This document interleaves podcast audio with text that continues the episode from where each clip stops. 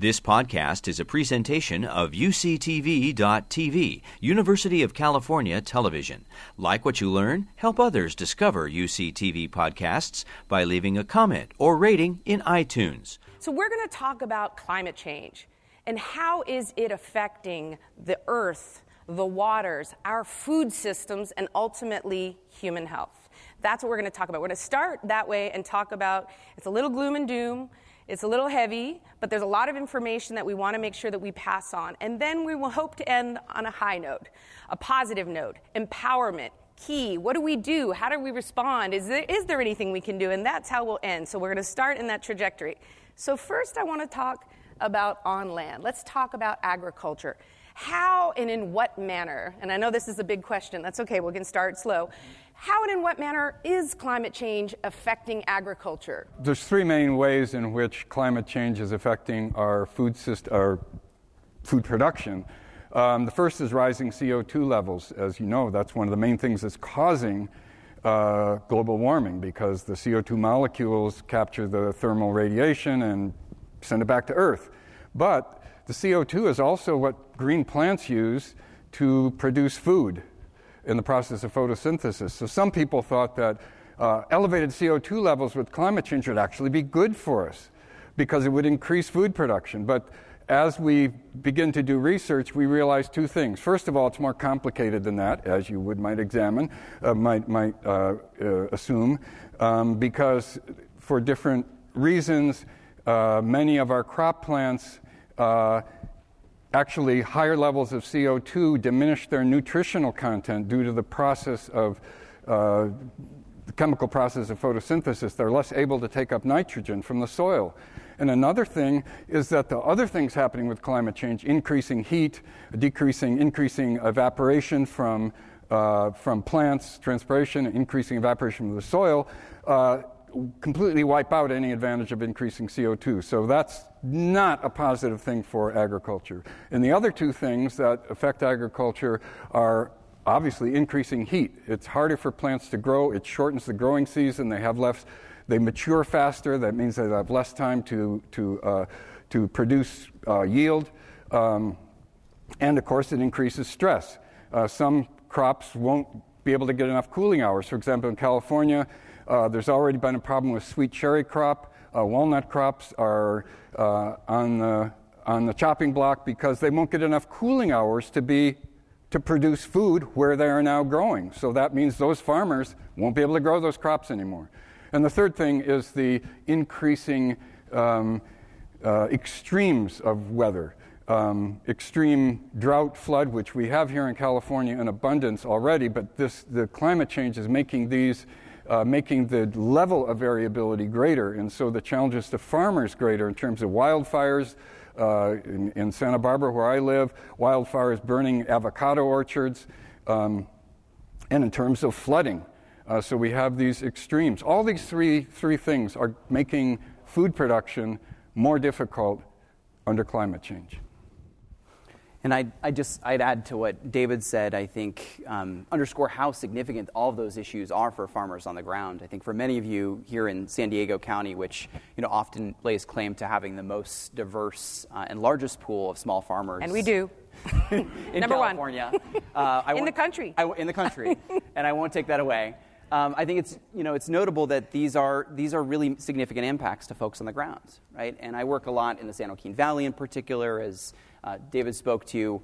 these are not small issues. Um, when you look at you know, the amount of fruits and nuts we produce for the entire country in California, over 40% of nut production, about 80% of fruit and vegetable production in the entire country.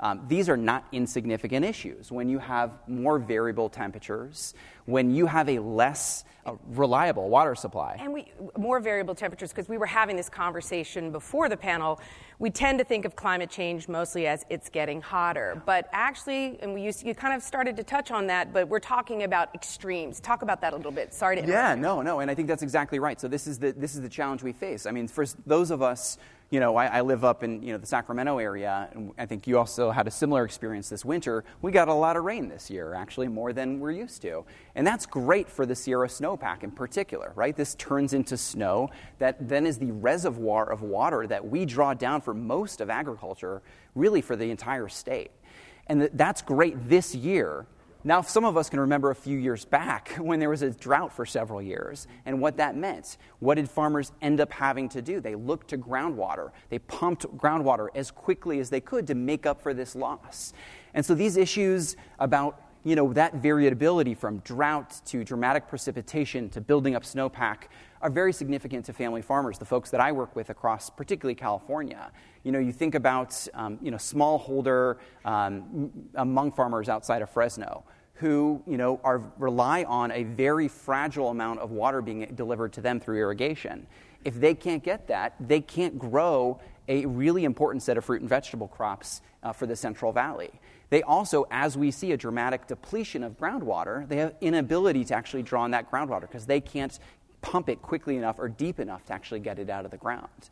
And so, you know, we look at those impacts. A lot of the folks, David and I were speaking to this, the folks that are at the margins feel this even more, right? Smaller farmers who are less able to adapt to these significant changes smaller farmers that don't have the resources or the capital to actually be able to buy the new technology or equipment, that don't own their land can get pushed off of it. All these things make that system that much more fragile for the smallest of our farmers, particularly for folks that just don't have the wealth and equity built up to, to survive these you know, dramatic changes. You, you, made me think of something when you talked about the rainfall this year, and all of us across the state were out there watching this amazing bloom and the wildflower bloom, and you know, I mean, it was incredible. But we we had that a little bit last year, maybe not quite as dramatic, but then all of that incredible growth, and you see it now just driving here. You know, there's wild mustard on the side of the road, there's fennel, it's flowering. Except that what happens with that come fall, come right. fire season. Right. And, and so, so, so yeah. talk about that. We also have the fire impact, yeah. Uh, not just directly, but also in agriculture. How is that being, you know, how is that affected? Yeah, no, that's exactly right. I mean, I look at the, you know, as I drove over the grapevine a few days ago, I was sort of impressed by how much growth there was over the grapevine. I was also having the concurrent thought of, oh my gosh, look at that fuel load. Yeah. Um, and I think that's the, you know, that's the reality of so much of what, you know, farmers uh, face in California. You know, we smaller farmers are often operating kind of at that between that urban and that rural interface. They're operating, you know, in more forested areas. We talk about them as working on working lands. Uh, these are areas that are much more susceptible to, you know, to fires when they come. When we build up all of this biomass, that precipitation builds up much more of that vegetable matter, vegetal matter on the soil. We then have, you know, when a drought comes, it actually like, makes a dramatic fuel load that can then burn. And, you know, we, we worked closely with a lot of farmers up in the Sonoma area after the Tubbs fire, and we lost, you know, several dozen farmers because there just weren't enough breaks, there weren't enough, there weren't enough buffers between them and actually the, the fires themselves. And they just ripped through, as they did with many homes, ripped through uh, farmers and actually made it very difficult for those farmers to be able to, to build back up their operations thereafter. And so the, all of these things, you know, precipitation or too much of it, lack of it, uh, the actual building and the up. Inconsistency, yeah. as I was thinking yeah. about as you were talking, a lot of people who aren't farmers, for example, would say, well, we got all this rain this year, or the drought is over and everything is great. But is it really? If you get no water and then a lot of water, how does that affect topsoil and farming and agriculture generally? Yeah, I mean, I think that's right, and, and feel free to time in, David. I think, you know, the challenge we face is we often, farmers need to operate on much longer time frames, right? Our responsibility is to build up soil, invest in our soil, because that's truly the, where we are able to actually grow food from, is healthy, living, vibrant soils are actually our ability so like soil is food. alive, right? Soil is alive, that's right. You know, it's, you know, it is alive, it's made up of, you know, microorganisms, it is an alive sort of creature, right? And so we, um, this is when we have healthy, vibrant soils, that's actually how we're able to produce the types of rich, nutritious foods that we're looking for.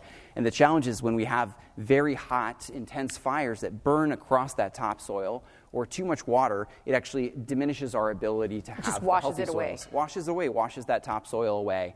Or if it dries up too quickly, we can lose it. So I think these are some of the significant impacts of what happens to soil. And hotter, hotter temperatures also mean that, that the, the microbial turnover of carbon in the soil will probably increase I mean, it's good for microbes to eat carbon compounds in the soil because they release nutrients for plants.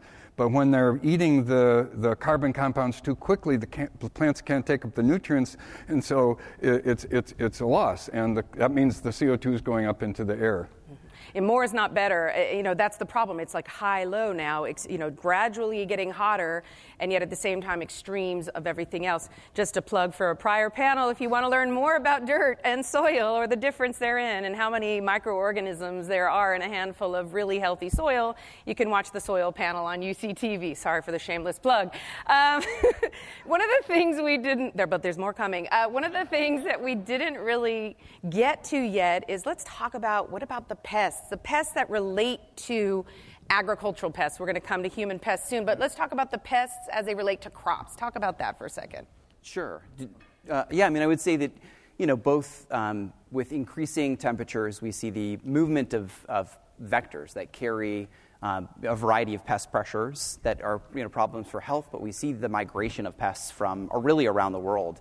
Global transportation has actually exacerbated that as well.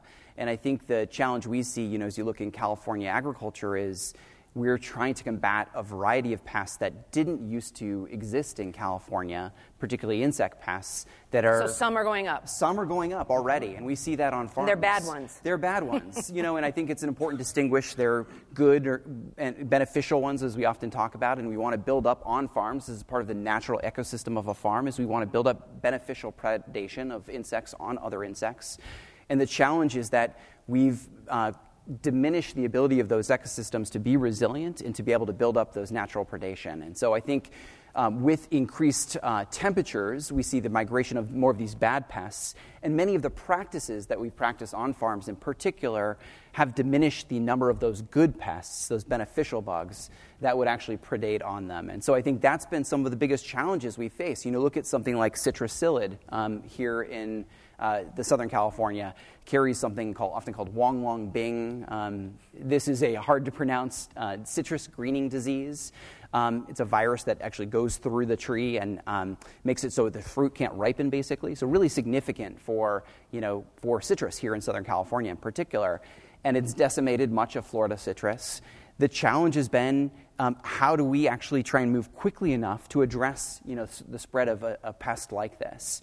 Um, and the challenge is that they are moving more quickly than we can build up the beneficial insects to actually uh, to be able to tackle them. And so what folks have turned to oftentimes is greater and greater use of harmful pesticides, right? And whether this is new uh, systemic insecticides or whether it's the sort of more foliarly sprayed uh, insecticides, uh, these are pro- problematic not only because they end up in our water and our air, uh, and, and kill the soil. And kill the soil and hurt people, but they also kill the beneficial bugs, you know, uh, But the, you, you, just yeah. made me think of something, something you said is that, you know, we, we tend to take a one enemy at a time approach, and it doesn't really work here because this is a fully integrated system, much like the human body, right? It's not one thing at a time. And in case you wanted to chime in, David, and I can tell Kelly is ready to. Uh. Anything you I just to want add on that? to mention briefly that, that what, what Paul is saying is uh, it, it becomes a negative feedback loop because the more we diminish the, the insect diversity, the more it's, it's uh, likely that uh, ex- population explosions of, of uh, negative and pests and pathogens will, will occur. It sounds so, like the microbiome in our gut. yeah, Wait, it- okay, yeah. so and so, you know, people at UC Santa Cruz, like W. Letourneau is an entomologist, have been doing lots of research showing that, that in many ways, the right, not all diversity, but the right kind of biodiversity in terms of plant diversity, arthropod, insect diversity, uh, all work together and can create ecosystems that, are, that, that dampen these extremes. Climate change makes all that more difficult. And, and it's this combination of temperature and moisture that you guys are talking about that then expands that season within which these pests, which are not getting predated, you know, no predation on, and you're having to put these additional inputs, and they're, and they're getting a longer time to kind of increase Yep. and, and, and do their damage. Yep. Right, it's sort of bigger, longer, stronger, different times of the year, you know, new and, and different kind of incoming that, that we're dealing with both on agriculture and also in the human health side. But I can tell Kelly, you want to. Yeah, so it's, it's interesting as you talk about how these things are transforming agriculture. I see a direct parallel to how it's transforming how we practice healthcare um, and health in general. When you talk about diversity of the soil, human beings, we carry our soil with us, and we give that a very fancy term, which has, is all the rage these days, which is microbiome. And as we see um, microbes diminishing in the soil, we're also seeing the same thing happen in ourself. And this is creating uh, most of the health conditions, the chronic health conditions that we're seeing, can be related back to the microbiome. So when we take these isolation, um, strategies to like target one bad bug or to target one bad virus it leads to the depletion of the diversity overall. So, like what you're saying, like in um, Florida, they grow so much citrus, right? It's not a diverse crop over there. So, if you're going to get loaded with a virus, that's going to take down a lot of people at one time. It's the same thing with us. If, our, if we're giving our kids all that pink, um, amoxicillin, you know, we're destroying the uh, diversity in their microbiome and it's leading to increases in challenges with the immune system, allergies. Then we have this extended pollen season, right? So now the allergies are even way worse and it's this top down following when we focus on just one thing as opposed to taking into account the whole terrain, we get ourselves into big trouble. Well, it's interesting. There is. Oh, sorry. Go ahead. Who was? Yeah, I, I think that you know to uh, to wrap up what the farmers said and the public Are you ready to move to the ocean? close to. Is the ocean feeling neglected? We, we, we, are we are driving everything else, right? The ocean. Okay. Yeah. Ah. No, but what I'm saying is that um, in a big picture, uh, this One Health uh, movement uh, has been going on, where um, you cannot have healthy people when you don't have healthy water, healthy crop, right? And uh, the planet has to be healthy for us to be healthy. And we cannot just be the only you know, species healthy and everything else is dying around us. And I think it's all a matter of balance, right? And we disrupt the balance, and climate change has a good role into disrupting that balance. And, uh, and so how we, here we are, and how, how, how, we can, how can we catch up with it and, and reestablish the balance is one of the big, uh, the big question and the big issue that we have uh, between all the big projects and uh, should we pump CO2 down into the ground? Could we, you know, the geoengineering kind of things. Do we so. capture it in the soil? And or it's one thing at a time. Is it carbon? Yeah. Is it yeah. bug? Is it yeah. this? Is it that? One fix at a time solutions really is ignoring the fact that it is a fully integrated. It turns out, you know, we live on one planet, as, as, as it turns out. Uh, we have one home. Um, and I was thinking, actually, as you were talking, there's a tremendous amount of research now in the gut microbiome, and we, we, we still know a tiny bit about everything that's there. We don't know what we don't we, we can't even identify every microorganism and or what it does specifically but we know. And we know a lot less about what you could call the microbiome of the soil, but the research now, that's the new cutting edge because now we understand, turns out, that thing that's in that handful of, of, of alive soil relates directly to our own gut microbiome and therefore our health. And so, your point is that this is truly all integrated. So, I'm glad that you say that. And are you ready to move to ocean? Well, no, I, I'll, I'll, I'll, keep, I'll keep, you know, being uh, friendly to my, land. yeah, okay. yeah, I'm staying on land, you know. but, um, what's important for, for the, the people to understand is we are all connected through water. If you go back to Biology 101, what you study is the cycle of water. You know, from the atmosphere to the rain, the snowpack, the aquifer, the rivers, the ocean, and back up. And we are made of water. We are made of 70% of water. And I think that if people understand that, whether you are a farmer, a fisherman, you live inland on an island, it doesn't matter. We are all connected. The water will do that for you. And I think that with that concept, people will become more responsible, knowing that down that drain, somebody else is living. Whether there's no externalizing. You know, and if they, if We're they, all in. you know, the water doesn't go to Mars or to the moon. Mm-hmm. It stays here, and we are staying here too. So we have to be part of the system. So should we talk about the water a little bit? Well, I think that, well, now that you brought it up, I think it's important to bring in water into the microbiome and human health because this is the thing. In order to find water that's actually healthy for you and natural is next next to impossible. Right? Unless you have, you know, an aquifer on your property, you're getting processed water. And just like we know, we talk about uh, processed food. I'm sure everybody in this audience knows processed food is not the best kind of food for you.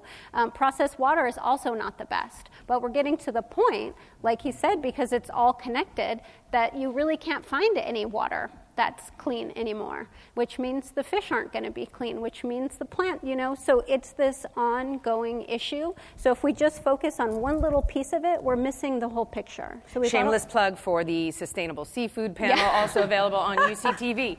Um, no, no, thank you for doing that. Go ahead, Dimitri. Please. I want to make sure that people understand when we talk about water, that's valid for beer and wine. right? yes, yes. Because it's other carrier. You know, Got it. the water is what oh, we worried. use to make. Yeah, now you should be worried. But it, it is fundamental that we use water for everything, and most of our water is contaminated. Well, so and contaminated just, to a degree that I don't think most people understand. There's pharmaceuticals in there. When your local um, water department is putting out their stats every year, and if you don't know, I'm going to make a shameless plug for the Environmental Working Group, who has a WaterWise website. You can put in your zip code, find out what your contaminants are, and what filter you need. Um, that doesn't come to that doesn't take into account pharmaceuticals. And most of us are drinking hormones because a lot of women are on birth control. We're drinking antidepressants. Our water is so dirty from the runoff that now we have to put bleach and chlorine in it. So these are all things that we need to understand, and that affects the microbiome. You know, you use bleach to kill the germs in your kitchen. What do you think that's doing when it comes on your skin or coming into your body? It's also disinfecting, and that's not necessarily what we want happening. And you just came back from a panel specifically about pollution in the ocean. So you want to tell a little bit, follow up on what she's saying. We're talking about municipal water here or drinking water. Tell us about the ocean. It's depressing. Yeah. yeah. We're going to end on a high note. Don't. Don't go. We're going to get you really depressed first, so you Just really appreciate how high we can go. There, there, will be wine afterwards. Don't worry. Yeah. Uh, yeah. Yeah. yeah. That's right. Good water. You know, I, I think that you know it's uh, you know pollution is not a new uh, a new issue. Um, I think that what we have to realize to you know step back of all what we talked about is how does climate change affect this dynamic that we have with the environment and it exacerbates what we put in. Um, you know, with the climate change, uh, we have you know more runoff, meaning that we have more pollution going into chemicals. the waterways, more chemicals. Uh, don't get me started on the pollution with plastics. Uh, we know that plastic is everywhere. Uh, how does that relate to climate change? One might ask. Well, you know, plastic is it's, it's a carbon that we, it's fossil fuel that we use, and all that is part of the equilibrium. And so uh, I think that we need to be aware that um, the pollution effect is long term. And, uh, you know, we already tell you don't eat too much fish. Um, some of you in the room might be vegetarians. Um, once, very soon, it will be like don't eat too many veggies. Um, every pollution is becoming, um, you know, invasive to, to the entire system. And as, as, uh, as Kelly was saying, the, um, the problem is that we are getting more and more pollutants that we don't know what they are. More pharmaceuticals, more compounds that are banned in one country and not in the other. And water doesn't have geoboundaries, right? It just goes across. And then, uh, you know, this has created quite a bit of, uh, you know, transboundary uh, issues and this is where we, we where the politics will come into public health comes yeah and so that's ex- i'm glad you said the word politics because kind of what we've got going on in this country right now is we have flint michigan who still does not have clean water. I think it's three to five years later. But we also have nestle coming in and taking water from indigenous lands and bottling it and selling it so even though you're right it doesn't water doesn't understand boundaries our politicians do, and so do our corporations, and they're using that to their advantage, and it it affects the um, most marginalized communities the most, right? The poor people, the people who have darker skin. These are all institutions that need to be looked at and held accountable, not just on an individual level. Like it's great for me to say, get a filter it's wonderful like but also we have to hold our politicians locally and nationally accountable for solve these problems on a macro and, level and I, and I fundamentally agree. I think you know one of the things we work with a lot of communities in the san joaquin valley and know, these are folks that are very much like Flint. You know, actually, communities even larger than the size of uh, Flint, if you add them all together, that don't have access to drinking water. And this is years of some industrial farming practices that have contaminated their drinking water with over fertilizer use. And so there's a dramatic amount of fertilizer that's uh, ended up in their drinking water. They can't pump it out of the ground. They literally can't pump the water under their feet to drink it because it is so contaminated. And this is linked to blue baby syndrome and other health effects. This is an area larger than the size of Flint, and yet we still have been unable to provide clean drinking water for these communities, and it's directly related to our overuse of heavy fertilizers and our belief that if you just add more NPK, that we can actually keep growing our way, or you know, fertilize our way out of uh, you know overproduction. And why do we need to add fertilizers? Because we've already negatively impacted the soil. We've so fundamentally we to... undermined all of those things that you mentioned when you plug the other panel of you know the 14 different microorganisms that are in the soil, and that we have diminished our ability to, to actually have healthy soil. You know, we we have about one to two percent of the original good topsoil left in California. California. We have fundamentally dipped into the reservoir of what was our soil health. And so we're unable to now actually grow things. And so we re- rely on these heavy inputs fertilizers, which are expensive and heavy Ex- and or toxic, expensive yeah. and heavy, and run by four corporations really that ru- that own all of those inputs. They, and it, so when you get to the political analysis of it, sorry to cut you off, Kelly, no, is the the, politi- the side of it is you have four corporations that dominate the inputs that you put into agriculture. And so how do we, you know how do we effectively build up enough political you know pressure and voice to counterbalance that handful of corporations so that we can actually sort of work our way out of this mess and look at building up you know, vibrant, healthy soils so we aren't seeing all these downstream effects. So we have polluted municipal water, we have problems with the ocean and rivers and streams, and we also are facing a water scarcity. We, you know, notwithstanding everything else, the temperature rise and the extremes are also sort of decreasing our access to water. There's only one source of water at the current moment that's rising, and that's the ocean. And this is not funny, but actually, I, I, I, there was a, a, sci- a, researcher, I think a Russian researcher, who apparently got so frustrated trying to raise his fist at the world to get them to listen about climate change. His new research report was entitled "The Ice is Melting and We're All to Die," so which is pretty strong language for an academic study. But uh, you could maybe feel the frustration of the person who got there. I mean, we really are like I know this is, sounds alarmist uh, and/or alarming. I think it's accurate, but then like one of the reasons we have these dialogues. Is to say it turns out that the food choices that I make don't just affect my health, but the health of my community and the health of the globe around me. And that there's a synergy here, whether it's underrepresented communities who don't have water. Yes, p- politics is the stream through which much of this operates, but so is our own personal actions. And so it's really important, we're going we're gonna, we're gonna get there on the high note, to talk about, um, you know, how and in what manner we can positively reverse this trend because that's what we want to do. We want to stay on Earth, most of us. Like, we, we, we got one home and we'd like to keep it. But I want to talk for a little bit more about ocean, unless you had something else you wanted to say. No, no, I, I, I totally um, agree with you. I think what's important is for the people to realize, um, you know, we have to come to the conclusion that there are still some climate deniers, right? And that's because climate has variability, but also because the climate does not necessarily happen where you are. And so we have to keep that in mind that for the food, the food resource, that's the same thing. In the ocean, the ocean in, of San Diego might not get warmer. It won't turn on into Hawaii waters. but know, it is getting tomorrow. warmer. It's getting warmer for sure. But people will be like, hey, it's not really global warming. It doesn't really matter. But that's not the point. The point is that, you know, a thousand kilometers far away, things are getting either super hot or freezing. And then you have all these masses of organisms that change, that have to migrate, that have to go somewhere, masses of nutrients that are being displaced, and that comes with displacement of your food.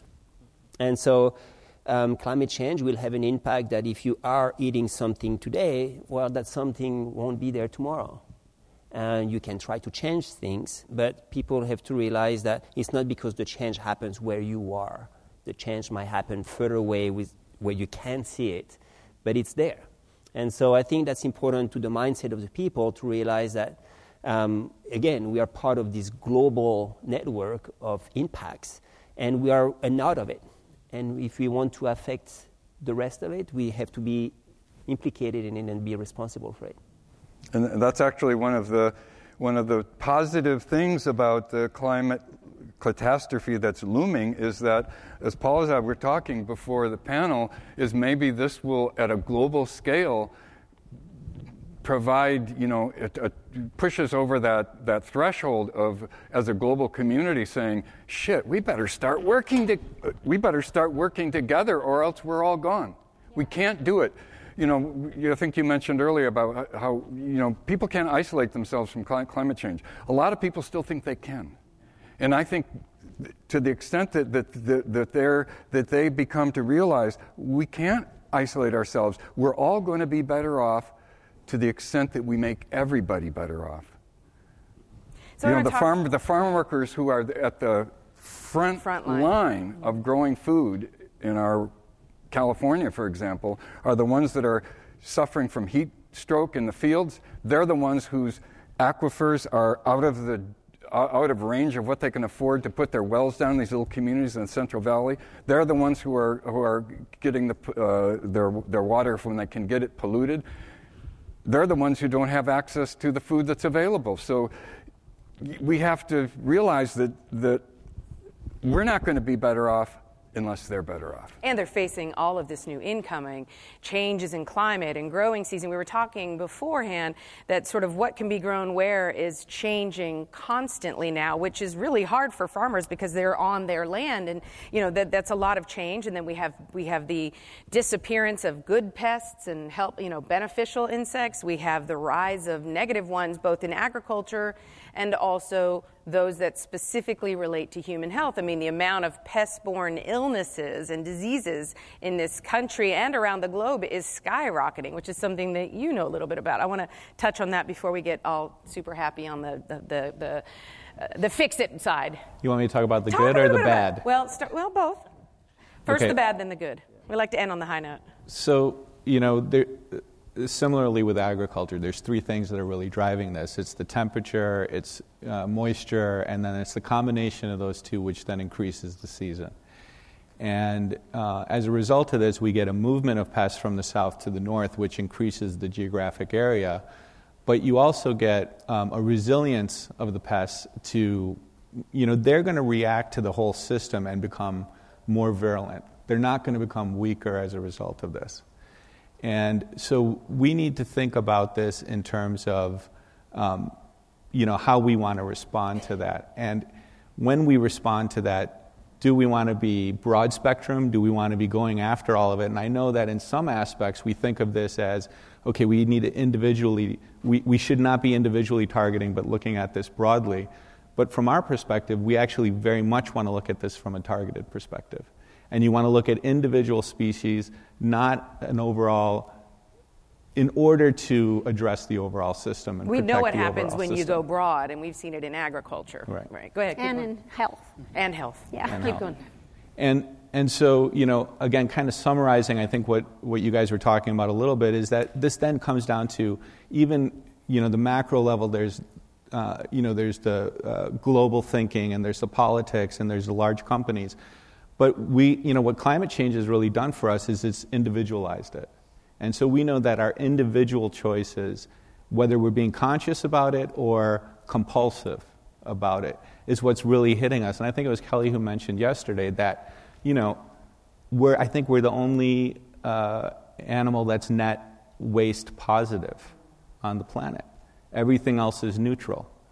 And so, whatever we're going to do to address this, we need to kind of look at it from that perspective. And so, okay, so with insects, um, the way we approach it and the way we look at it is that you have an environmental impact, you have toxicity, and uh, you want to make sure that whatever you're inputting is going to address that. And so, the way that we look at it is that the environmental impact is what we're talking about is that targeted approach. You want to be species specific. When you're species specific, you're not hitting anything else. So you can take out, for, you know, for us right now, it's not agriculture, but we can take out a mosquito without undermining butterflies, bees, and uh, dragonflies, for example. Okay? And then toxicity, what we're really talking about is that it's plant based. And so we're working within a system that is developed over eons, and we're utilizing that and just bringing it into a synergistic matrix so that it enhances its efficacy. And by doing that, you, you are highly toxic to that individual species without increasing resistivity. Okay? Or externalizing, Or externalizing. any other toxin. Yeah. Although I think it is important to, um, while I think that you know it's a great option to have to be able to target specifically, sometimes when you're talking about saving like the pollinators, the dragonflies, the bees, the butterflies, we also have to look at why mosquitoes have become such an issue. Because if we're just working on the one half where we're targeting them without addressing all of the conditions that allow them to rise, we're working with this uh, paradigm which we love here in the West, which is either or. And that's not what's going to solve. It's going to be both and. This is so a system as we target the mosquito, um, and this can be in any line of work and any place you go on the planet, you also have to be addressing those conditions which give rise for that to be an issue. You know what I mean? We have to. It has to be a together approach. It can't be just this one iso- one thing in isolation. I, I wanted to follow. Oh, oh go ahead. Well, this is the same exact thing in agriculture. I mean, we talk a lot about integrated pest management, which is accurate. I mean, we deal with a lot of pests where we look at the individual pest and we're trying to target, sort of figure out how to address that pest. But if we don't hold the larger systems analysis of building that those diverse, resilient individual farm level farms, then we That's the first line of defense. That's the. Mm-hmm. first line of defense. And so I think uh, the Just like the human is- body. But it's not either or. So it's finding the individual tool that makes sure we, you know, uh, deal with citrus psyllid, deal with citrus greening, and we also make sure we don't have more of them. So we're more resilient in the face of those. and we're this is- not creating additional external problems. But Go this ahead. is also, uh, in the big picture, is also why adaptation to climate change is not the answer. Because if we, we can't continue adapting, we'll, we'll lose our ability. What do you to- mean? Because, because the, the, the level of change will be so great that we just do not have the resources uh, to adapt to it. And so we have to mitigate at the same time. And Flesh human beings out, just yeah. don't don't adapt quickly. It takes No, we millions and Yeah. millions of years. Yeah.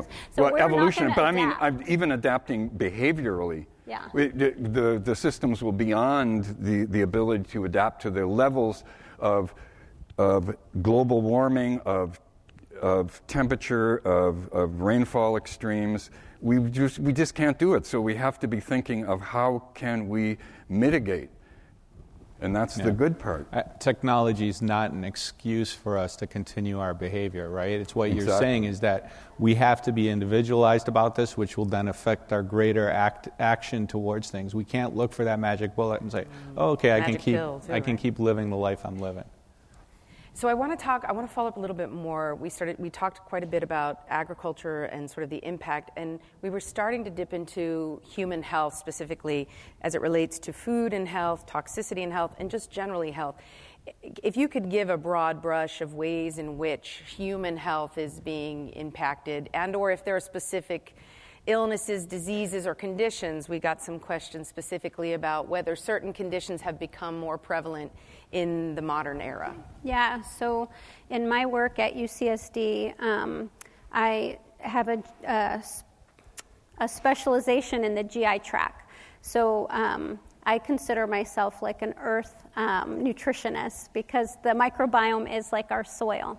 So if you see the. We used to um, eat dirt when we were kids. yeah, right? totally. This doesn't happen anymore. Hopefully you still, hopefully you still do. Yeah.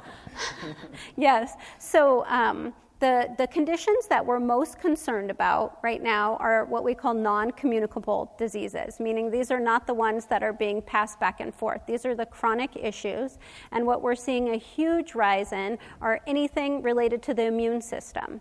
So. Um, allergy, asthma, um, autoimmune conditions. We're seeing these things take off like nobody's business. Um, and the, the main reason why we're seeing that is because our microbiomes are being decimated. I mean, you cannot live in this. Um, it's so I was just at an environmental health um, conference, and I came home and I didn't get out of bed for three days, really, because it's it's just so overwhelming, right? They've done um, samples on cord blood, you know, baby cord blood, 271 chemicals. 190 of those are known carcinogens. We know they cause cancer. So that, at, at first glance, that can make you be like, oh my gosh, what are we doing, right? So those chemicals are out there. If we can keep our microbiome and our environment resilient, then we'll be good. How do we keep our microbiome resilient?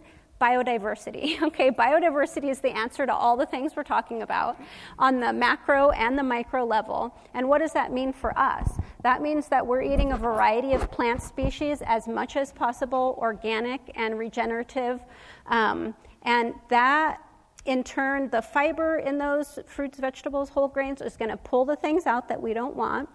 Um, the, also, plants are our allies in ways that we haven't even quantified in science yet all of the resources that a plant has to engage in their um, cell physiology to battle pests, to battle you know um, changing conditions.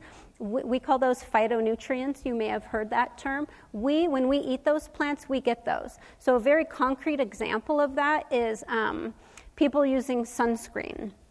Um, we have a huge you know, increased incidence of skin cancer.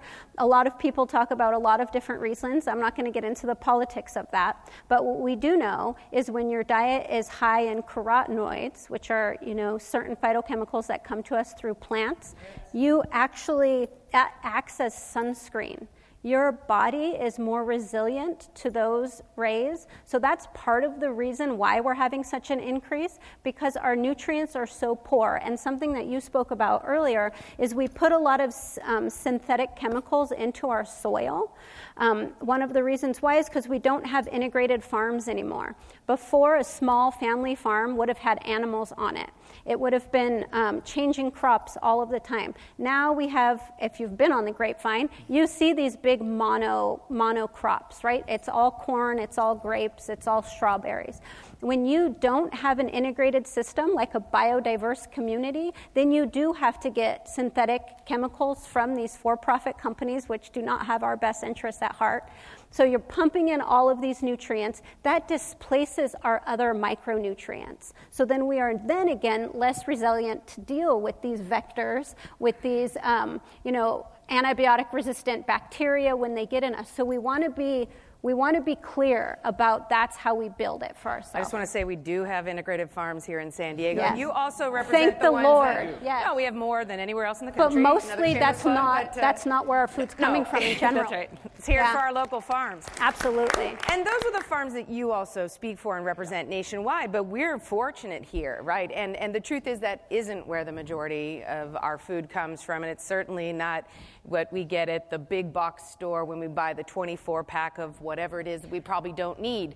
Uh, so, yeah, go ahead. You were going to say something about farming. Oh well, no. I think the or no, biodiversity. Biodiverse, farming, yeah. yeah. And I think the biodiverse farming. We look at. We've talked about it in a few different ways, but I think you know at the farm level, thinking about how we're intercropping, how we're looking at how we build up a diversity of crops. We know that that creates the opportunities for you know natural predation. It creates the opportunities for uh, building uh, deeper you know root systems and soil health. That it actually make sure that we are able to create the sort of patterns that both make our individual farms um, stronger, but actually make sure that the the people that actually operate on them more successful, right? And so we know that um, much like you know anything where you just do one thing, right? A monocrop makes that farm less resilient in the face of climate change, and that also makes that farmer less resilient in the face of climate change. So if they're only going to grow almonds, and we have a problem with you know, less chilling, you know, then those if almonds, almonds don't work anymore, then almonds don't work. A lot of farmers are in a lot of trouble, and um, that's the problem we face in lots of parts of California. Now, if you have several different crops you're growing, you now have, you know, it's like an investor, right? All of us, we have a more diverse portfolio of things uh, if we have more crops we're growing, and so I think that that's the idea that we're and integrating animals in integrating animals, and I think you know it's something we we say a lot. A lot of the research we've been doing on farm with some of the UCs and some farmers is showing that having you know actual animals on farms makes those farms that much richer. We build up more compost, natural manures that replace the things that are missing in the soil, and that cycle also of having some animals that, that actually are pred- predators of some other pests. All of these things were the way that we did farming for many, many years here in this country and around the world. Sometimes we don't need to recreate something that isn't that wasn't broken. Well, and I think that's you know that's one of the things I challenge. And I thought you said this well, and About hand it back over to you. Is this this belief that all technology is good technology Or bad. or bad? Yeah. And I think the the challenge is It's a tool, that's high, it. yeah, it's a tool, and I think there are technologies that help farmers make more in, my, in our case, farmers, you know, more viable, more resilient, those are good things. But this belief that all high technology is a good thing is something we should be wary of. You know, this, this whole idea of monocropping, and um, if you think about the, the inputs that have to go in to support that, and if you, you know, I've been reading about seeds being encased in neonics just to protect a plant because they have no natural protection. As soon as you do that, you know, you get the water solubility of it, you get runoff, it undermines the rest of the system, and then you need to put more inputs back in, and you're just exacerbating climate change right? I mean, it's actually just building off of itself, and it's this virtuous cycle. So instead, I'm in, I'm in, I, I may be, in fact, I'm sure I am the only goat breeder in La Jolla. uh, and our, our goats go and they work at local farms. You know, they, they do the work that ruminants can do, and all of this sort of impactful. There's, there's a lot of different ways to solve a problem. It's not one size fits all, it's not the same answer everywhere. And when we, whether through new tech, bad tech, good tech, try to recreate the wheel entirely or disregard all of our historical, cultural, you know, institutional knowledge and think new and new is always better, then we're, we're really going off and we, then we, we really end up creating additional external problems, runoff effect, impact that was not our intent perhaps. And so looking back at traditional models and ways in which we might improve them here or enhance them there or how to another shameless plug for a food tank panel we did last year, but it was about technology. And this one was using specific technology with drones to assess the water at certain farmland across the western United States so that they could increase the efficiency with which they were using the water on the farm. That's fantastic, right? Because we, we, water is scarce and we have issues. So if we can use technology to be targeted in what we're doing, that's that's brilliant. But to replace some of our historic, you know, integrated systems, I think is where we well, go wrong. And, and, I would just, you know, one case study of that here in California, and I think we should just all acknowledge it is you look at the history of tomato harvesting, and so this was an example where we meant to make tomato harvesting easier to release, reduce some of the labor pressures. We meant to reduce the dependence on non-competitive on, labor. On non-competitive labor, and you know the idea is that we created these machines that only more well-to-do farmers could then afford of a certain scale. It increased the scale of farming operation, got rid of some of the labor associated with it, and got the, the smaller farmers couldn't compete in the marketplace with now those farmer with those larger tomato farmers. And so I think just acknowledging that while we look for these solutions, to your point, what are the consequences of all of those choices that we make? Well, bigger is clearly not better in farming from, from I think, my perspective and probably many others. So, uh, you know, I, I mentioned earlier that this One Health movement that is out there so that, you know, healthy plants, healthy, healthy environment will be healthy people. But there is also another movement uh, that is based on biomimicry. And biomimicry is what can we learn from nature to develop technology that would benefit us uh, without an, it's a perfect lead-in. yeah, without a big impact on, on the environment. And I think you know what was discussed earlier here. Uh, it's exactly that. You know, nature has done things for millions of years pretty well, successfully, uh, and now we are undoing that. So how can we come up with technologies, new technologies, but that will mimic what nature has done? And uh, if we are able to do that, which there is increasing uh, amount of pressure on, on big corporations that start to have directors of biomimicry on their boards, which is a good thing, uh, so that we can actually learn from nature, make compounds that are fully biodegradable, and, uh, and try to come up with um, technologies that will keep that diversity, keep everything the way uh, nature would have done it, but of course, in a, in a, in a way that is of, of, of, of you know, business wise uh, attractive. Yeah, it's not about throwing out the baby with the bathwater, right? It's about, I mean, if you see something working in nature, you can, you can study that, you can look at that, and then you can enhance it. You don't need to, you don't need to sit there and say, okay, we have a problem, we need to invent something new. You can very much take this incremental, um, you know, intuitive process in terms of your development and coming up with solutions to these well, problems. Can I put a, oh, go ahead, please. I, would just like to put in a,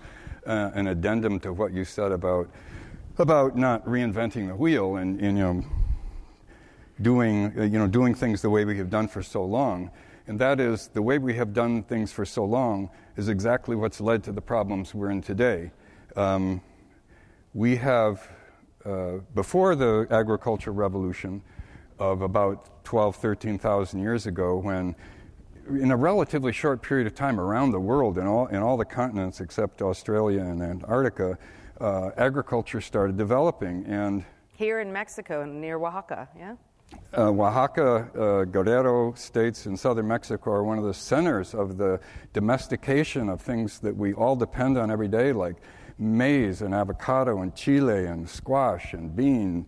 Um, and since then, um, you know, exponential growth, you don't notice it at first. It starts off very slow, but eventually um, that doubling uh, uh, mentality of exponential growth catches up with you. And um, we have what many people now call the great acceleration, which uh, since the, if you look at graphs of water consumption, of, of CO2 concentration, of methane concentration, of nitrous oxide concentration in the atmosphere, uh, if you look at um, rates of non communicable diseases, if you look at uh, antibiotic resistance, you see this uh, starting at different times since the, since the Industrial Revolution. You see this, uh, uh, and especially more recently in the last half a century, you see this incredible increase in all these rates, which, which we call the Great Acceleration. And I, I think that is we somehow have to understand where that comes from. And I think it comes from our, our, our uh, approach to all problems of a supply side. If, if there's a problem with, with uh, gosh, we, we don't have enough food here, oh, there's a problem with climate change, we can't grow this, where can we grow more? Instead, we have to begin to think about how we can actually consume less. We have to transition from thinking of every problem as a supply side problem to thinking of it as a demand side problem. And in fact, if you look at the thresholds for what, where we need to be to, to avoid catastrophic climate change. I'm talking about climate change that, that havoc across the natural and the, and the, and the social world. We have, to, we have to reduce what we are taking from the world. And this includes diet change. If we don't change our diets, uh, to eliminate a lot of animal foods and processed foods that, that are contributing a lot to climate change, Explain we why. don't have a chance. Explain why. I want to follow up on what you just said about animal foods, processed food. Tell me why those specifically you believe well, are an- affecting.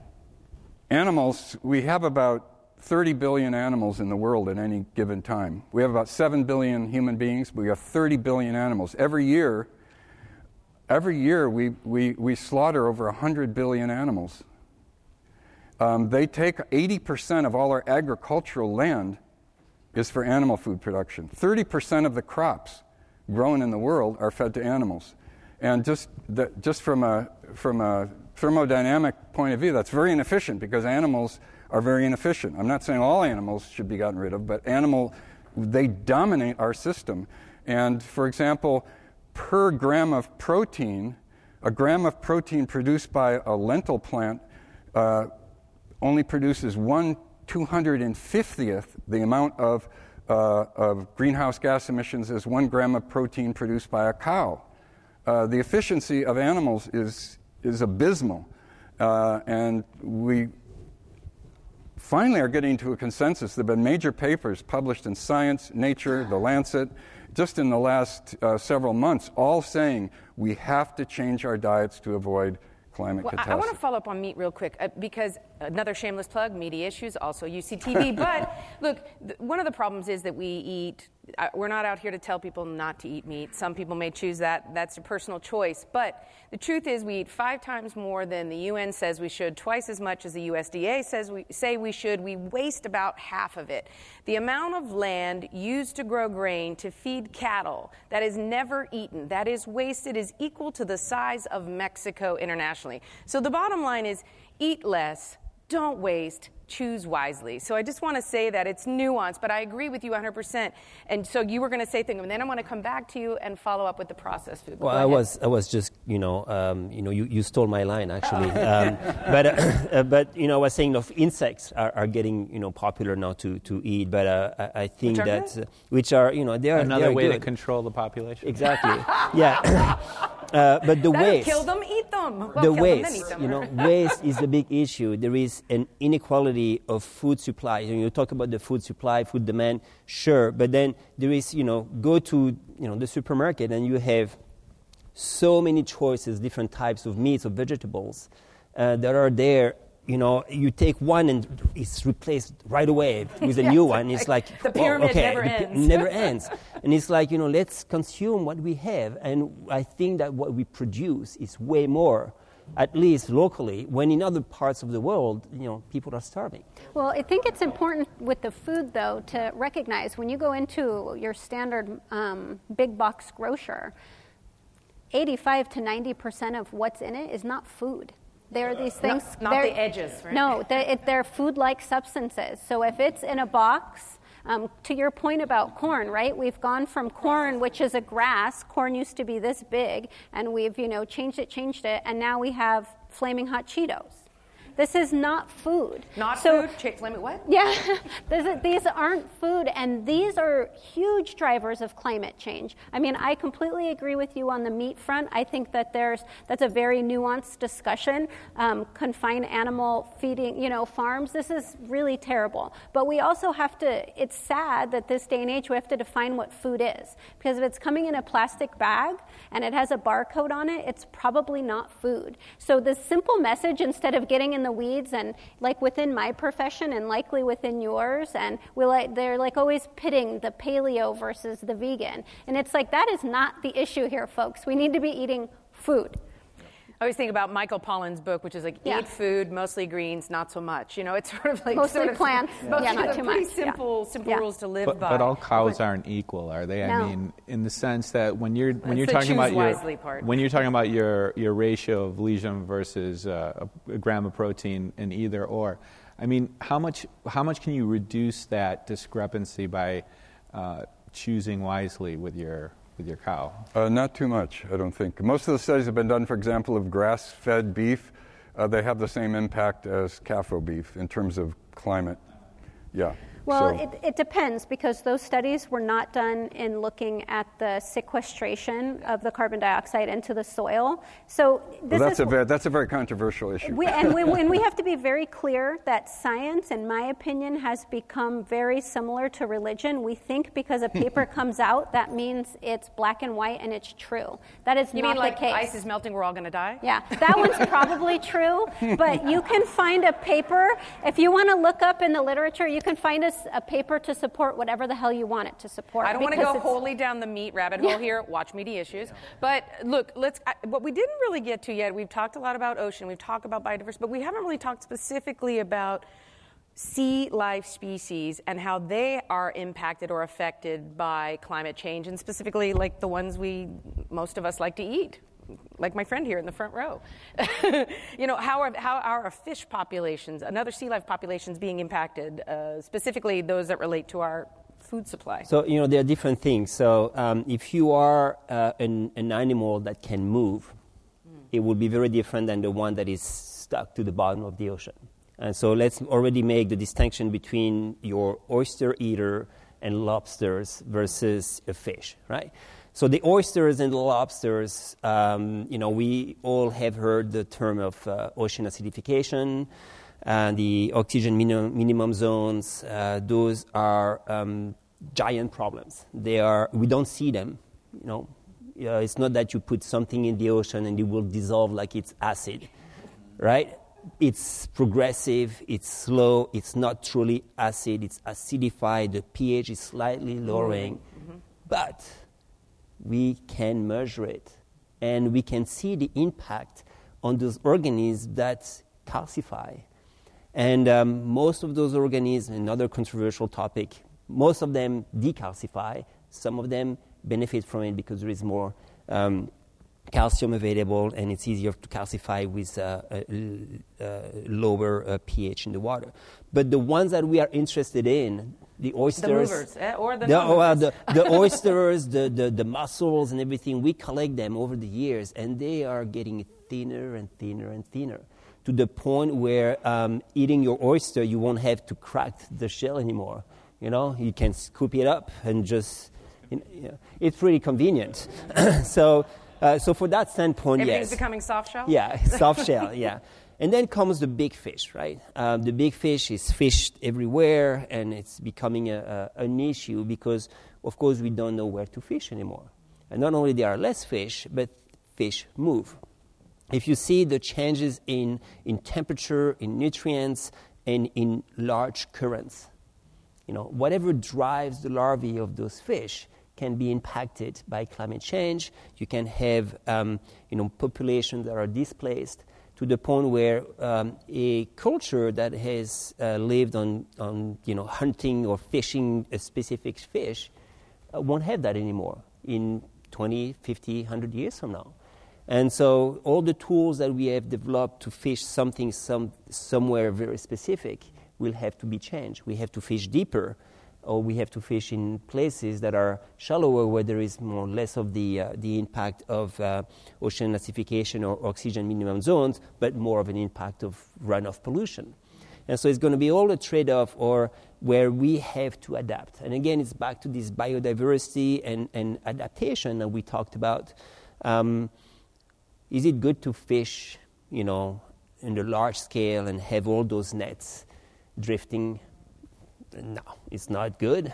Uh, it creates a lot of bycatch. It creates uh, many, um, um, you know, a supply of food that is way more than what we need. Right after that, it's recycled and it's going to the farmers to feed, you know, cows or to feed other things. And so that's not a good idea. Now, can we reduce that and go back to the you know small fishing businesses? Which is what we have here in San Diego. this is what as we well. have, and this is where a fisherman. You ask a fisherman, what do you fish now compared to 20 years ago?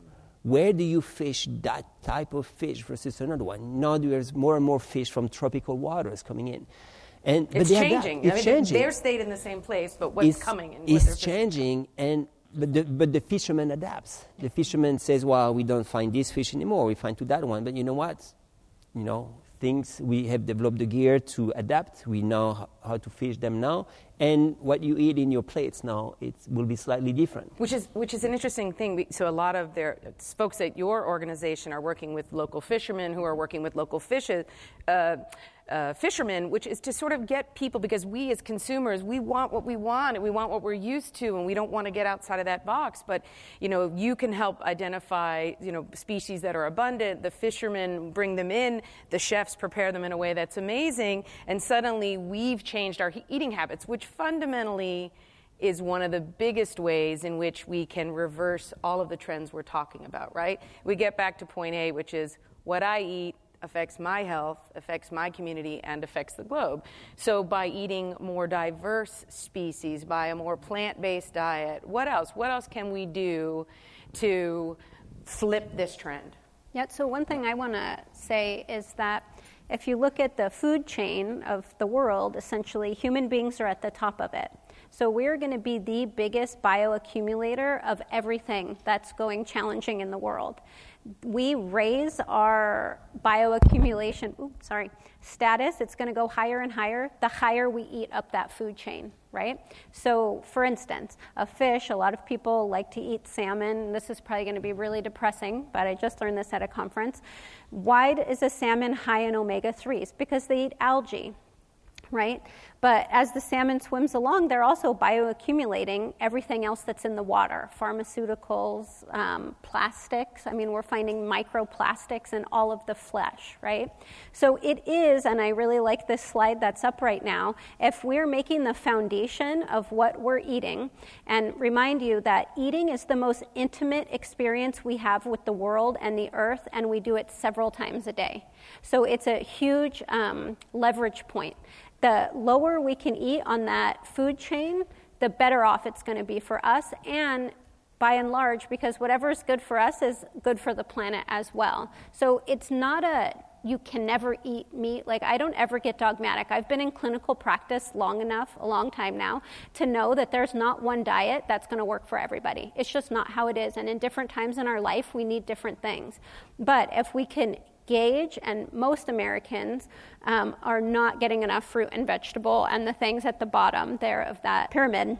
So we, we just need to be able to how can I shift? And also, how can I shift policy? Because it does have to do with your circle of influence. It is your own personal choices, but it's how you raise your children. It's what you bring to a potluck. It's what you're, you know, the instead of having Panera come in at your next work meeting, find a local company that's plant-based. There's many ways that we can maximize our, our circles of influence beyond just our plate, but absolutely starting with our plate. Yeah, I, I, fundamentally agree, and I think we sort of touched on this, but knowing your fisherman, fisherwoman, knowing your farmer, I think are critically Number important. one. Yeah. Yeah. Yes. And, you know, USDA ran this. U.S. Department of Agriculture ran this program for many years about sort of lifting that up, and I, you know, I think unfortunately we haven't done enough to still sort of demonstrate the value of that, right? We take it for granted. I mean, We most for- of yeah. us don't grow or catch or raise our own food. That's right. We rely on others to do it for us, and yet we really undervalue their labor. Well, and, and speaking, you know, speaking to this, these issues of, you know, processing and sort of mass distribution, global distribution of food is, you know, making investments in our farmers, knowing our farmers, how they grow, whether they're conventional or certified organic, actually knowing them is an investment in us and our own communities. Well, and also as you were talking about, sort of like the from corn to to, to Cheeto or Frito, whatever it is.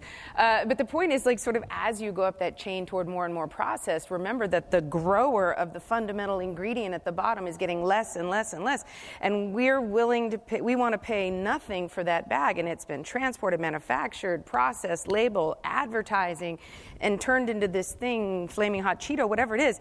You know, whereas the you know the farmer now is just getting the tiniest, tiniest proportion, and for them the costs are not flat. The costs are continually increasing. Labor costs, you know, water costs, right? You know, and so it's it's really an uphill battle for those who are actually producing the food that we eat. That is the ingredient behind the process. So what I'm hearing is that we should, you know, stay away from the process, get local, get real, grow our own, choose wisely, meet our farmers, our fishermen. What else? Well, for me, it's, um, you know, we have this habit that you go to the grocery store, you buy whatever food that might be, and you, you want to pack your refrigerator. right? Okay, the box And- store concept. And it's like, it's like, why? You know? So in many other countries, you go and buy your food for the day or maybe for the next two days. Uh, in many countries, the fridges are no bigger than The dorm fridge. That's right. like very small. You have a freezer, yes, for conveniency, but um, I think this concept that you have to buy things, um, you know, for the week and preserve it, which is the hardest things you can do. Um, nutrients value are going down. Uh, it's so much better to just walk to the market that if you can and buy fresh. And I think- Obviously, not available for everyone in every Of course, and no, and that's problem. Yeah, understandable. gonna say, that's know. Big problem. with you know, poverty, it, but it yeah. is, but I, I think that here in San Diego we have the option to do that. Uh, you have a bunch of farmer, farmers market, and even if you go to your local grocery store, uh, you might not need to buy everything now for the week. And I think that changes everything. And I think it's this is such an important point, and one that we were talking about earlier. That this is an issue of intersectionality. That may be true for the more privileged of us, but we have this bigger problem in our country and other industrialized countries of convenience, um, and convenience is killing us. It's killing us. I mean, to be able to, I mean, I see it like you can buy cut up onions in the grocery store. It's in saran wrap and plastic, and I, you don't even know how long it's been sitting there. The, the, it could be, it could, the Are you chance for you to get knife, food, get but yeah. Yeah, yeah. yeah. Well, it's just convenience. It's like, give me a break. You can't cut an onion. And there are people who do not have the time because of the way our cry. It makes you cry. socioeconomic political systems make But it. that's also and right. it's super important because we can sit up here in our semi privileged positions, or else we wouldn't be sitting up here, and say, this is what you should be doing, less processed. If you have $10 for your week of groceries, I can guarantee you're going to be buying top ramen. And that is total BS. I'm not going to say the word because I'm going to be nice. And that is a socioeconomic political problem. And please vote.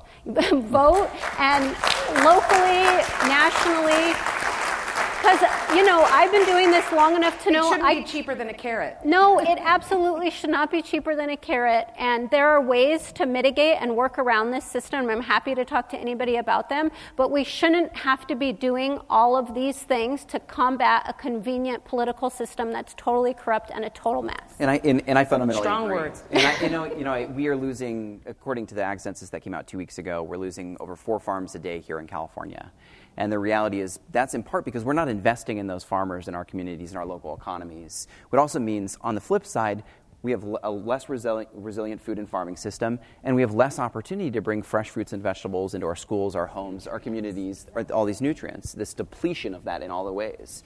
And so I think the reality is when you think about what you can do, politically is critically important. I think, you know, I spend a lot of time in Sacramento where I live, um, and a lot of it is decision makers are not getting enough signals from folks that they need to take leadership on these issues. There is not a food and farming caucus in the state legislature. There is not a group of people that see these the interlinkage between food and agriculture And justice. and justice and actually see that as their responsibility to stand up on those issues. It's one of the reasons we created the California Food and Farming Network was we got over 60 organizations together to try and push that platform together. But the reality is we actually don't see people saying these are issues that matter to me. I'm a legislator from San Diego. These are priority issues for me and we need to make sure that they are priority issues. And so we need to take you know, cap and trade dollars assessed at the state level and invest those in these ways in our communities to both lift up our farmers and lift people out of poverty so they can actually purchase that food, use their SNAP benefits, their, their, their, their food stamp benefits to actually buy food from farmers. How do we do more to draw those connections to both lift people out of poverty and sustain our system in the long run? And I would say that that disconnection is absolutely done on purpose. For sure. This is um, to keep people from engaging in the power that we have as citizens. If you don't know what's going on, and if you're working three jobs just to pay an exorbitant rent in San Diego, you're not going to have time to learn about these things. And it's sure in the hell not being taught in public school systems. So if you don't have the privilege to know about it, then you're not going to know and you're not going to be able to advocate for yourself. So that's why, as people in this room, the fact that we can take time on a Sunday to talk about these issues, we need to tap our circles of influence and help those that are less fortunate and maybe people who are more fortunate to be able to utilize their resources in better ways. No, but there's, Excellent point. there's a lot of. I was just going to say final thoughts from everyone on our panel on how to what we can do within our our zones or spheres of influence to flip the cycle. Let's start on my left and we'll work that way. Thank you, Kelly. Well, now I feel like I should plug my stuff when I wanted to respond. do, do, here. bo- do you can do both. You can Okay. do both. So, so a lot of people are, are, are trapped, though, right? I mean, I think you guys spoke to this before, in that so they're going to seem like they're advocating or defending, you know, uh, subsidized food and subsidized production, and yet the farmers and the people who are eating the processed food, the farmers who are producing for that, and the people who are eating it, are, are in fact trapped, right? So it looks like a political group that wants the status quo to be maintained, but this is in fact something that industry does very, very successfully, right? And it sets up systems with the government in order to block or make give a perception of this is you know this is safe and this is a way for us to protect ourselves when in fact what they're doing is protecting themselves. And you know, so speaking about the evil empire. now tell us about your private business. Yeah. So speaking of the evil, that was my segue. Speaking of the evil empire, you know, me and my partners came together and we, we put this company Nascent together to address uh, what I saw as being ridiculous pesticide and insecticide use. And in fact, my story is that you know I have three little girls. We were living in a part of the world where dengue and malaria and everything was there, and they would go downstairs and play every single day.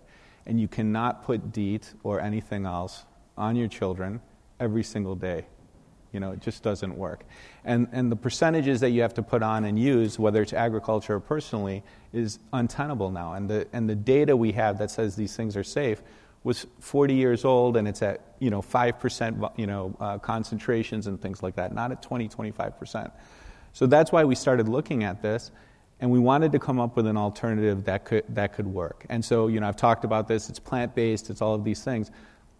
But you know, the more important point, rather than plugging this, is we went after uh, um, a selection of ingredients that when I go out and sell it, you know, they're absolutely inert. They, they have no effect on, minimal effects on environment, minimal effects on people. But the reason why it made sense to us from a business standpoint is that the regulation in place for me to take a pesticide, new technology that I develop, and then get it to market, if I didn't use those ingredients, it would take me two years to get to market.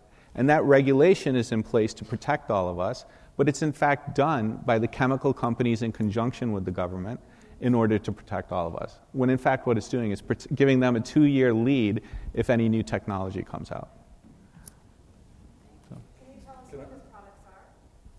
Uh, so what we what we basically the question have, is what are the products just in case you didn't hear yeah. that so the three products we have right now are uh, an, a mosquito repellent uh, a, a, tick repellent and a, a, a bed bug but they're in uh, trials product. right now but soon available to you so Yeah. keep your eyes peeled and follow them what tell us your thoughts about what we can do we as uh, you know citizens as consumers as advocates whatever we can do to flip the cycle Well, flip flipping the cycle will be will be hard, uh, but I No, we need think, positive now. Yeah, yeah, but so, but I think you know the positive aspect. Uh, um, I think we have to remember that we are part of the system, and that we are human beings, but we are a species like any other, and that like every other species, we will need the diversity.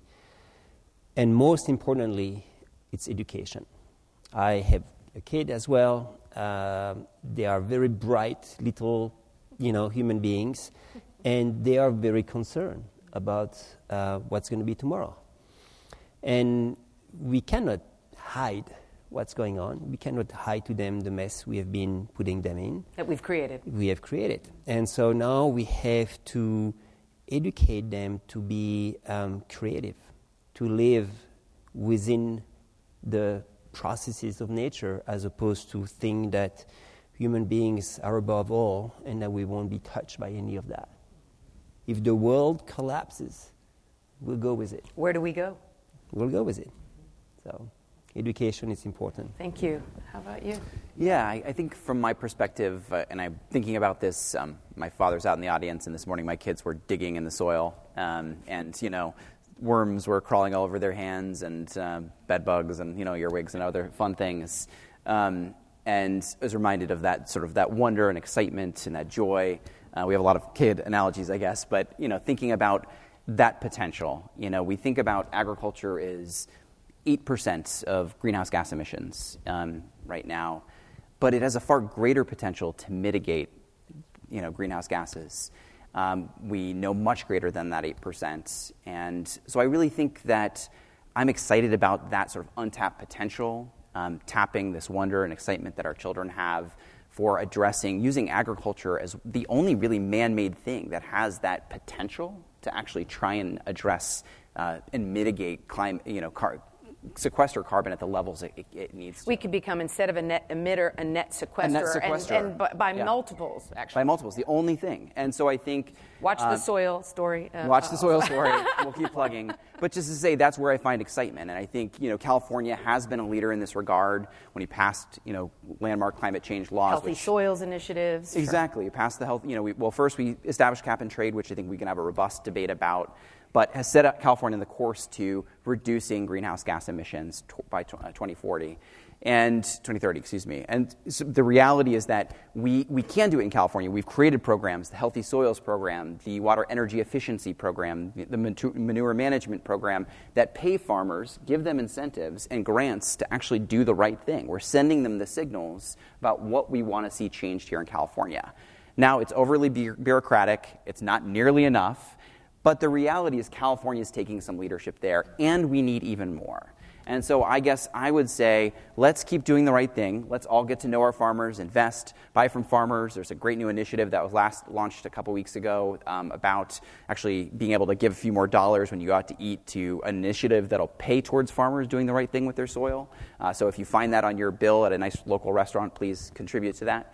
Uh, but then this idea of getting your elected officials to help marshal more resources towards these things, contribute more money towards the Healthy Soils Initiative, towards the manure management program, towards these types of things that reward farmers and send the right signals instead of the wrong ones about what we'd like to see differently. And then hopefully, you know, our kids can keep being full of that wonder and joy and push, you know, the next generation of changes forward. Wow. So I feel like that was a lot of information and how to distill all of that down into less than a paragraph. That's so, okay. so for me, um, I think the most important thing that I want to convey is that we are the keepers of our own health.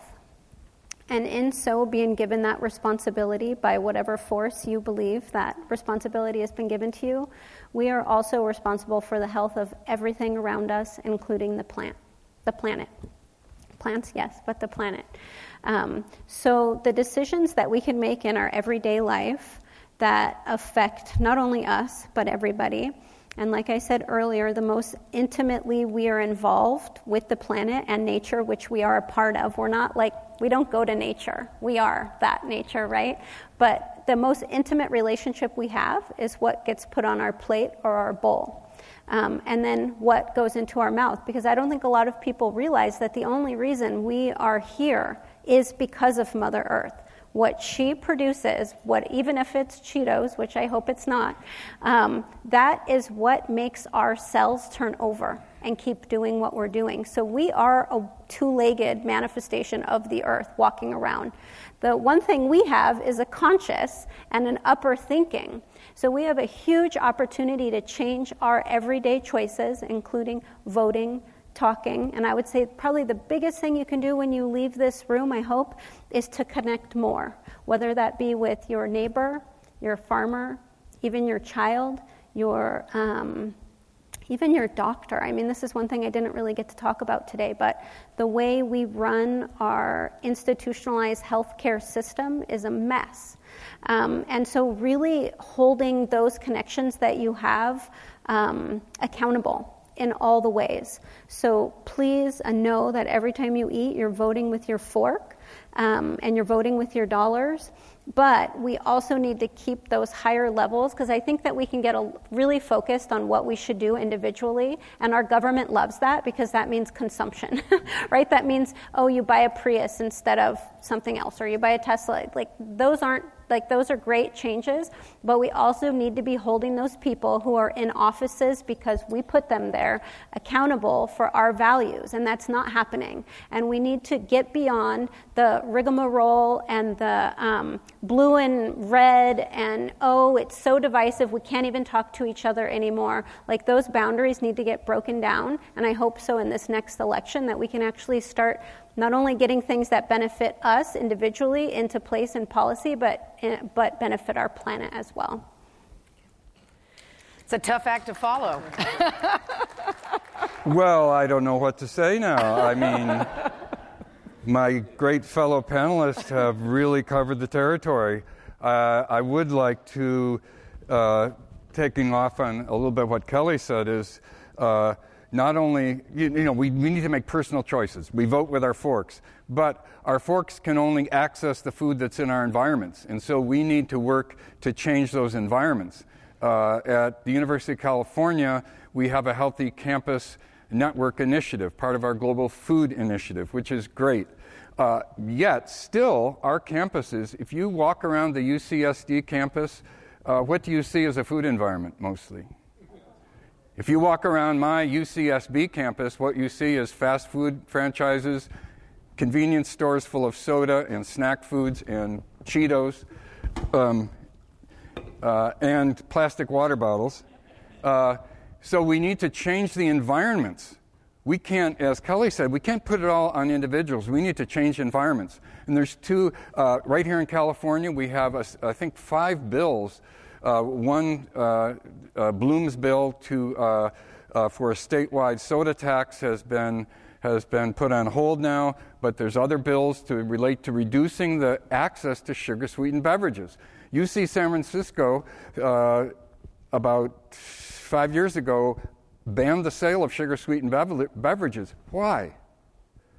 Why? Because some faculty members, Laura Schmidt, who's a faculty member there, is one of the leaders, and she came out of a conference, uh, a, a, research talk, where people were talking about how, sh- how sugar sweetened beverages are driving obesity, driving diabetes, driving uh, uh, coronary heart disease, driving cancers. And she walked out and she sees there's a convenience store selling 32 ounce. So this isn't right. Eventually, they were able, uh, she and her, her, her co collaborators were able to convince the university that it was unethical for a public university whose research had shown how bad these things were to be making money from selling them. So somehow,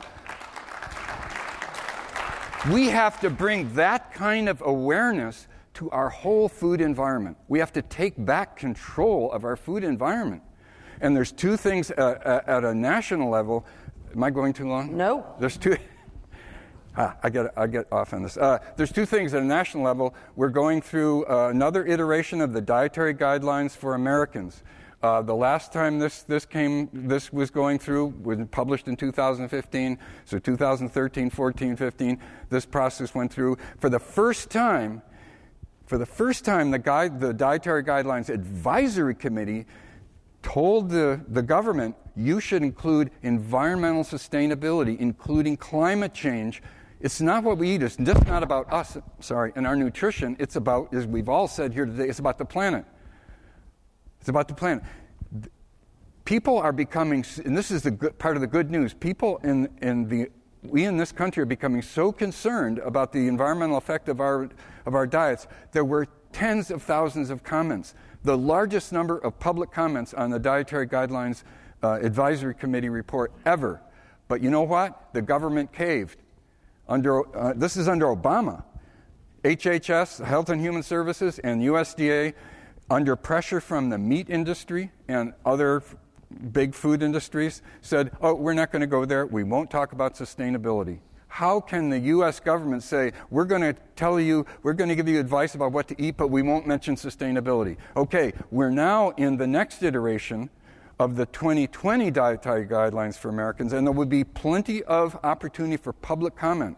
So if you just Google this, you can there's act there's ways you can you can you as citizens can put input into this. The other main thing, as Paul can probably speak to much more than me, is the Farm Bill. Uh, we 50% of all calories in this country come from commodity foods supported by our government. Those foods are the foods that go into Cheetos, that go into junk food, that go into soda, the, the high fructose corn syrup, and so on. 50% of our calories are consumed in these commodity foods. And who consumes those the most? Low income people, people, people who don't have choices. And they, as a result, have the highest level of these non communicable diseases. So, having input into the Farm Bill is another way at a national level we can begin to say to the government, um, we want to take our food system back. We want to take it back for a healthy planet, for healthy people, for everybody.